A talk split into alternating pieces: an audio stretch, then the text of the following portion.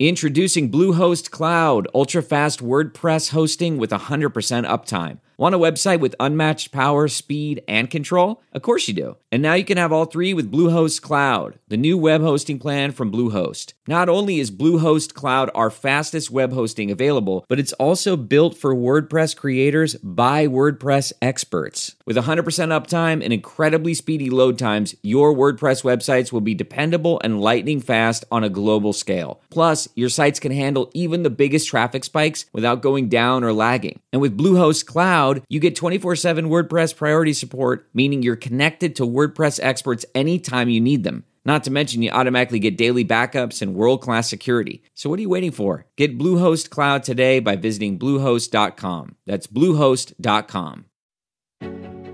Hi, I'm Jason Greenblatt. This is The Diplomat, brought to you by Newsweek. Leisure and business travel is on everyone's mind these days. In the late spring, there seemed to be a collective sigh of relief and people were really ready to get out there. The summer looked bright, then the Delta variant hit. To help people better understand what's going on out there in terms of leisure and business travel, and also to learn more about what to expect if you could even predict anything these days, I reached out to Oliver Wyman, a global leader in management consulting with offices in 60 cities across 29 countries. Oliver Wyman's transportation practice helps clients navigate disruption, capitalize on innovation, and capture new opportunities. I wanted to hear what they were seeing and saying. Bruce Spear, a seasoned partner in Oliver Wyman's transportation practice, is my guest on this podcast. Bruce is regularly sought out by the media for his expertise on the travel industry, and he's a trusted advisor to airlines, hospitality companies, cruise lines, and private capital investors. I think you'll find Bruce's insight useful, interesting, and perhaps most important these days, realistic.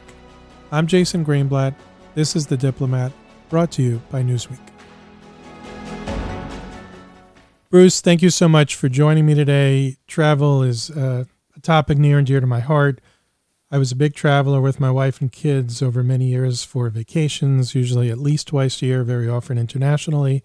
Obviously, with my work, uh, in particular in the White House, I was constantly traveling, especially to parts of the Middle East. And to tell you the truth, over the last uh, roughly year and a half or more, I've been more or less grounded. I have taken a bunch of trips to the Middle East, but otherwise, We've stayed close to home for vacation if we went anywhere at all. Very, very few business trips outside of the Middle East. So, why don't we spend the beginning of this conversation talking about what we had all hoped was the travel recovery that we saw just before the summer, and now with the Delta variant and perhaps other variants, we're seeing a slowdown. Um, what are you guys at Oliver Wyman seeing, and uh, where do you think we're heading? Well, first, thanks, Jason. I appreciate the opportunity to join you on on your show and to share some of our research findings and perspectives on the outlook for travel. As you know, we've done the traveler sentiment survey now three times. Um, if you asked me a year and a half ago, I probably would have said we'll do this once, maybe twice, and be past the uh, the COVID dynamics. But in fact, this has been with us and continues to be with us for quite some time. Our research that was done in October showed building demand for travel uh, ahead of the holiday season, um, and that also preceded the uh, the vaccine breakthroughs. So we were very optimistic, and that unfortunately timed out with a significant increase in the case count around year end. As we readied ourselves to do uh, edition three, uh, which was in the market late June in anticipation of the summer demand, we saw the rise in the Delta case counts, and with it, renewed travel restrictions and, and deferrals in planned reopenings. So, certainly a common theme is an increased appetite for travel, both for leisure and for business, in particular in the third edition. So, let's talk about business travel then. A lot of people that I know in their offices were supposed to be back in their offices in the summer. Many of those people had their plans delayed through the fall, some as late as the new year. Some went back to their offices only to be kicked out again. How closely is business travel tied to the return to the office plans?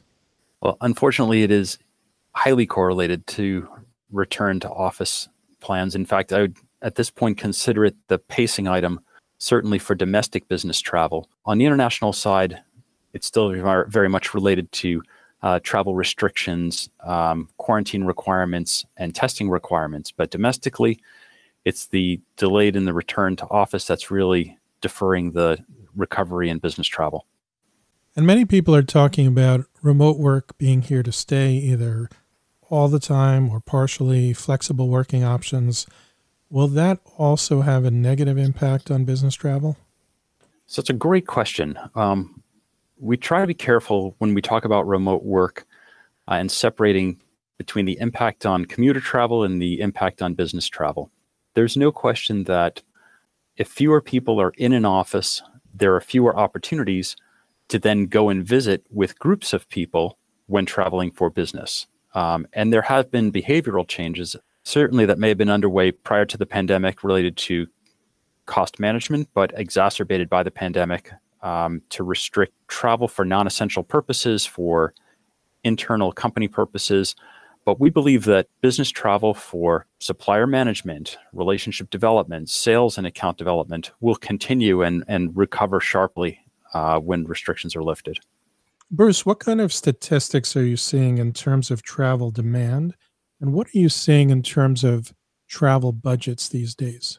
So, on the leisure side, we've talked about the appetite for travel, and in successive waves of the survey from May to October to June, we've seen net sentiment, you know, those traveling more than planning to travel more than before, um, go from negative 17 to negative 4 to now positive 16 points. So 16% of respondents expect to travel more than those who travel expect to travel less. And so we, are seeing significant appetite for travel. And only 9% of those who plan to travel in the next couple of months have actually booked their trip already. And then on, on the business side, uh, 76% of business travelers plan to travel domestically in the next three months, and only 2% of business travelers have booked already. So again, we uh, we hadn't really expected it when we did the research, but there really is a, a, a similar dynamic of pent up demand uh, on the business side um, that we're waiting to see. On the budget side, when we ask people, has your travel budget increased or decreased as a result of COVID 19? The percent that have increased is only 18%, but those that have decreased is closer to 30%. So a negative 12 point swing.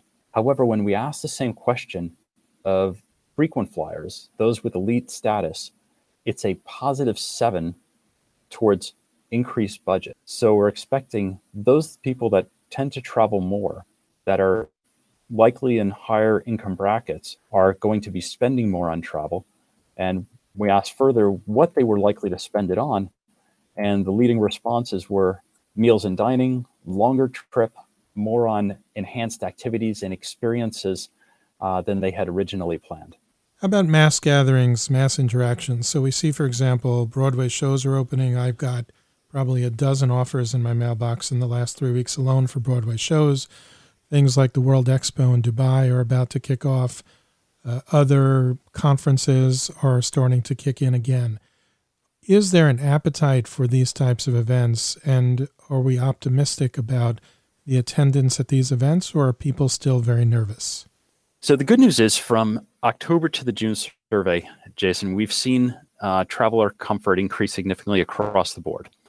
Um, in fact, the the point change in areas where people were most comfortable has improved almost 10 points in areas like restaurant dining and taking a domestic flight, and improved 15 to 20 points in areas such as attending a concert or a sporting event or uh, using public transportation. But we still do see an elevated level of anxiety or avoidance. Um, roughly 20, 25% of those mass gathering types of activities or public transit versus 10 to 12% avoidance for restaurant, hotel, rental car, and domestic flying. It's interesting because that's what I would say. My family's like, we happen to be pretty cautious. You know, everybody makes their own rules, and some people throw caution to the wind. Some people who think they're super cautious really aren't. But my kids have recently attended some sporting events. We are doing restaurant dining, though we much prefer outdoor restaurant dining if uh, I had the time, I would actually fly to Dubai to see the World Expo. And mind you, the last time I took my family to Dubai was in November 2020, and we flew with or my I should say, my wife made us fly with not only double masks but face shields. I think this time, if I went, I might continue to double mask, but I'm not putting that face shield back on. So I think people are just aching, aching to get out again, and I, and it's a question of what their level of comfort is. Perhaps Broadway shows, I'll wait a bit because it's just so confined, so close, that kind of thing. Whereas an outdoor baseball game or the World Expo make me uh, a little bit easier. I think what we're seeing on that specifically is that people who are passionate about the particular activity, whether it's baseball or Broadway or cruise lines, have a much higher comfort level in re engaging in those activities. And when we look at the results in terms of avoidance, let's pick cruise, for example, it was 30% across all respondents, but it was almost half that of those who have cruised before or plan to cruise following the pandemic. See, we're a big cruise family, and I'm dying to get back on a ship. It's an amazing way for people to take kids and see the world. And I would probably feel comfortable as much as because I love it. My wife is an equally uh, avid cruise fan, but I think she would be a little bit more concerned. Uh, but I think there is a lot to do outdoors. You know, you could even have your meals outdoors. A lot of the entertainment could be done outdoors. So I'd feel pretty comfortable especially since we're all doubly vaccinated. Let's talk about vaccination passports. A lot of talk about, you know, people are frustrated. Why can't there be one uniform system for everybody to kind of understand when they travel that, you know, what the expectations are to get into the method of travel or the entertainment venue or the country or whatever it is. And then others are saying that it's very hard, very hard to prevent fraud, for example, different countries and different companies have different sets of rules and see things differently. What's your take on the concept of a reliable vaccine and widespread use of some sort of vaccine passport? There's a lot to unpack there. The situation was politicized and sensationalized from the outset, with some downplaying the risks and others reporting hospitalizations and fatalities 24 7. So people naturally gravitated into two camps based on their beliefs rather than on science. And that made it hard to have substantive dialogue about pros and cons of alternate strategies to fight the pandemic. And even under more constructive conditions, other challenges remain. Um, so, for example, the risk posed by COVID 19 has changed. Early on, there were tremendous number of hospitalizations and people getting uh, intubated. Um, now, Delta remains highly contagious, but the rate of hospitalizations is way down. And a lot of that has to do with the vaccines. So, vaccine breakthroughs have been unprecedented, and the results are undeniable. Um, and a vaccinated person is far less likely to develop severe complications with COVID 19. However, there are some who are worried about possible side effects and taking a wait and see approach. And the more unvaccinated people there are, the more the disease has an opportunity to transmit and mutate. And lastly, others see this as a matter of freedom of choice to vax or not to vax.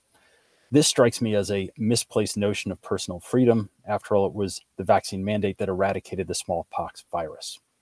And lastly, the vaccine themselves are not the same and may not confer the same level of immunity or duration of protection.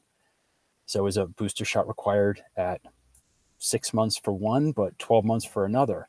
And how will we treat travelers from try, who are trying to enter our country with vaccines produced in countries that don't share their data? So I, I view this as particularly challenging domestically and even more so internationally. But that said, I'm encouraged by the recent moves by the US to reopen travel to Europe for vaccinated travelers, and that this is the best path forward to reopen international travel, and it's probably overdue. Very, very challenging, I'm sure. What type of businesses do you think might gain the most from the new forms of travel? So, for example, we normally plan our summer trips way ahead because we typically have extensive itineraries in my family when we travel. This time we literally planned at the last minute. Uh, so we were on the Airbnb and other types of websites trying to find last minute accommodations. We weren't looking for airfare this time, but rental cars last minute. Do you think that there are companies that will benefit from this last minute travel booking until uh, this is over? And are there those that are really losing because of the last minute nature of travel, or are we unique and people are still planning ahead? There's certainly going to be some winners and losers as it relates to uh, an inc- a propensity to book last minute and continued anxiety among travelers, or at least leisure travelers, to engage in certain activities and certain experiences.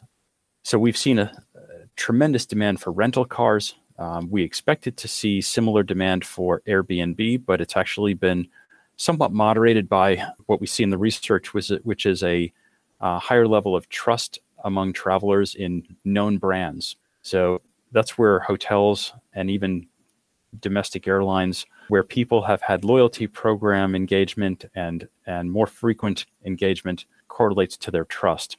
But yeah, the greater the more uncertainty there is, the harder it is for airlines, hotels, and really any other travel provider that would rely on early booking demand to then yield manage accordingly as the closer to the event or departure to to, price effectively in the market. And in the most extreme case, they've had to waive restrictions in order to encourage people to book early, but allowing them to cancel as you get closer. So that's what puzzles me the waiving of restrictions and cancellations. There are some travel providers that are actually doing a great job. If I know I can take the risk off my plate and book and cancel if necessary without any pen- uh, financial penalty or perhaps a small financial penalty, I'd feel much more comfortable booking. But not everybody's doing that. A lot of them are potentially putting the risk on the buyer, maybe even in the form of a credit, but the credits typically expire.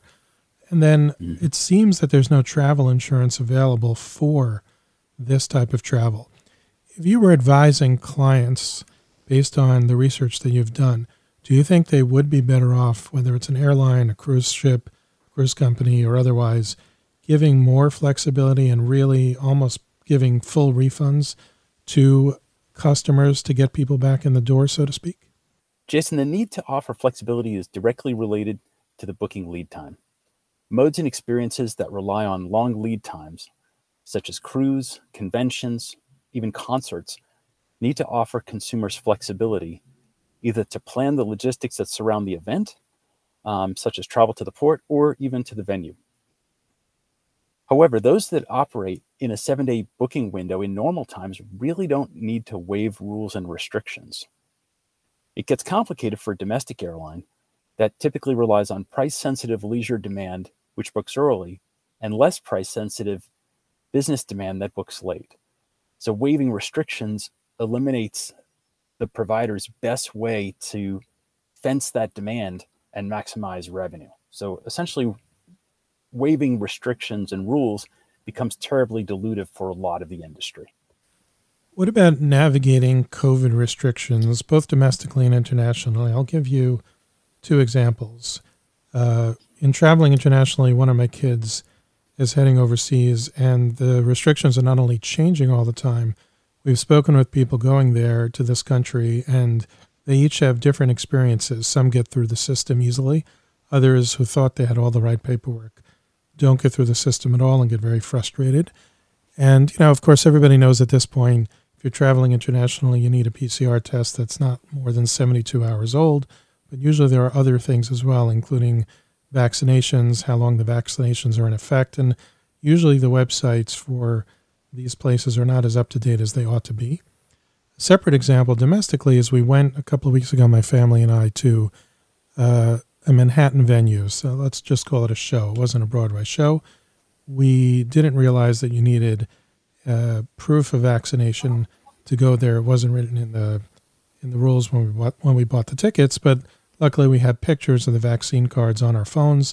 So they took a look at the pictures and said okay, and then we all commented to each other. It's just so strange because how do they know that we are the ones whose vaccine cards you know, who, who belong to these vaccine cards. They were just sort of checking the box. And maybe that's because they won't get fined since they checked the box. But as a customer, I thought, well, if the purpose is to make me feel more comfortable that everyone is vaccinated in this venue, I certainly don't. What what happens? What how do you navigate these restrictions? I've personally been on the receiving end of the uh, the challenge that you're talking about, um, entering Europe with an essential purpose and uh, subsequently arranging travel only to be denied boarding by the airline because transiting the third country rules were different from my the, the rules of our final destination. So it is complex and it is challenging. Um, and I think one of the issues for any travel provider, such as an airline, is understanding the the customer's origin, destination, routing, and also citizenship, which also factor into all of these uh, rules and restrictions. And then lastly, there is some subjectivity uh, that may be applied on the inspection end as to the the validity of the vaccine paperwork that people present because not all the labs are presenting the information in the exact same format. Um, so, unfortunately, there is a fair bit of variability and uncertainty in the system today.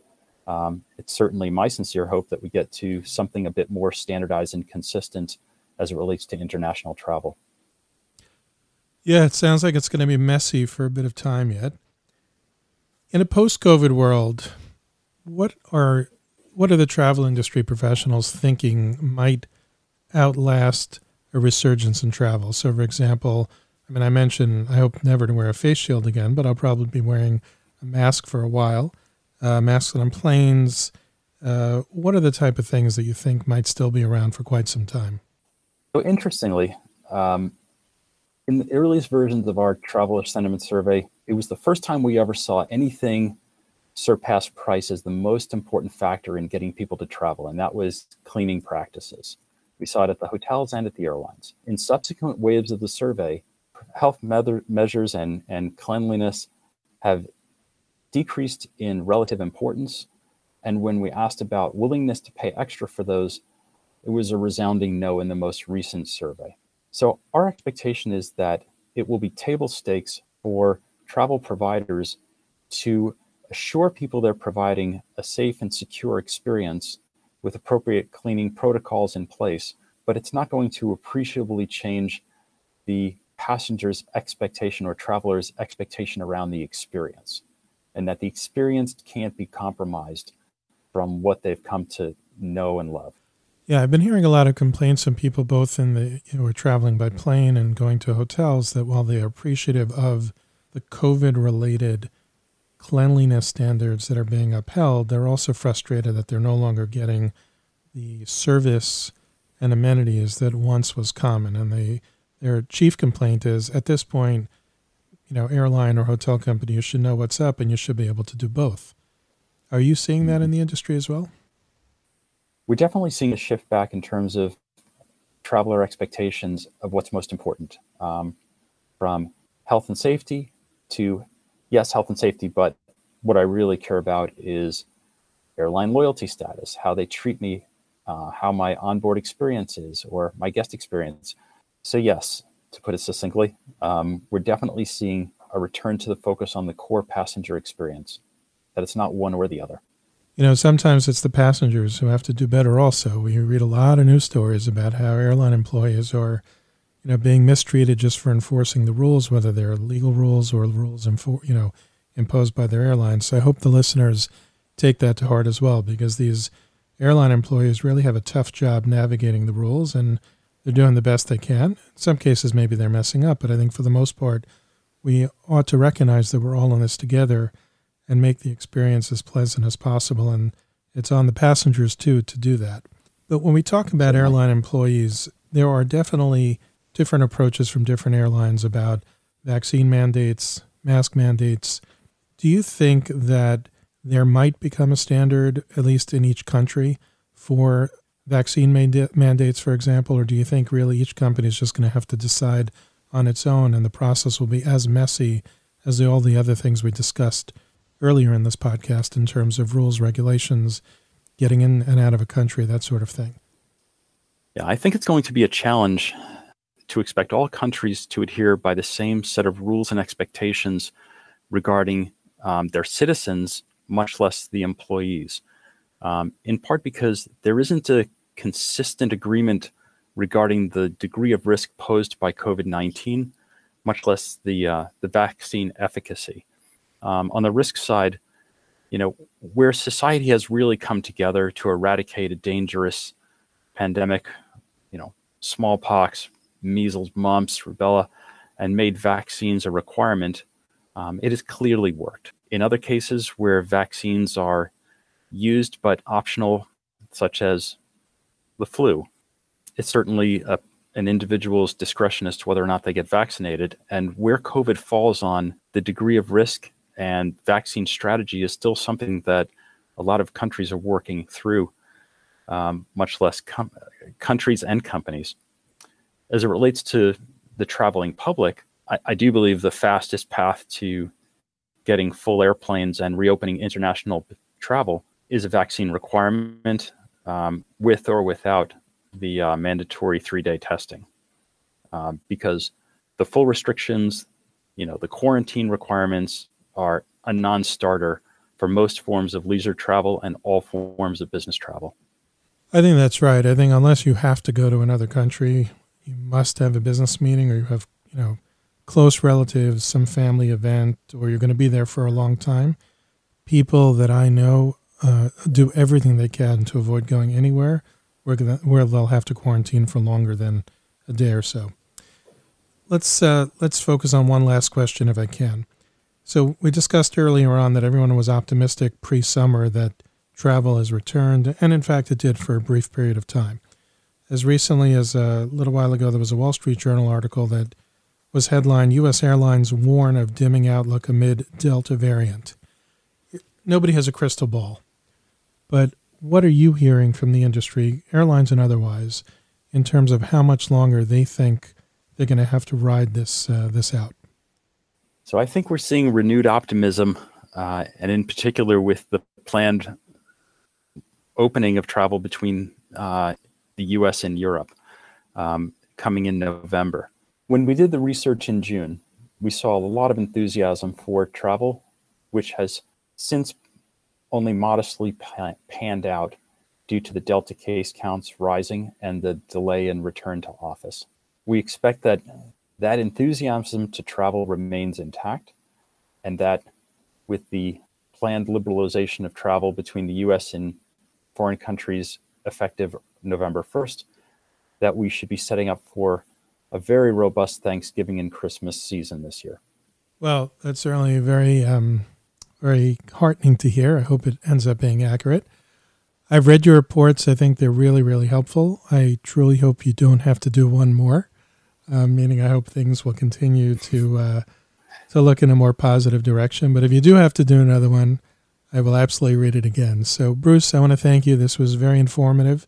Uh, I think we could all acknowledge it's uh, still messy and choppy, but I'm glad to hear that there's a uh, a good outlook towards the end of the year that people are hoping for. So, thank you so much for taking the time to share your insight with us. No, thanks so much for having me. It's a pleasure. I am Jason Greenblatt. I really appreciated Bruce's thoughtful insight into where we are and where we might be headed. As expected, there are no clear answers to some of the questions that are plaguing the travel industry and travelers themselves. What is clear is that people thirst to get out. But are they ready? How much risk do they want to take on? And how is the industry responding? I was glad to hear that the industry is looking forward to something stronger toward the end of the year in time for the holiday travel season. Let's hope it happens. As with all things COVID related, nothing is predictable.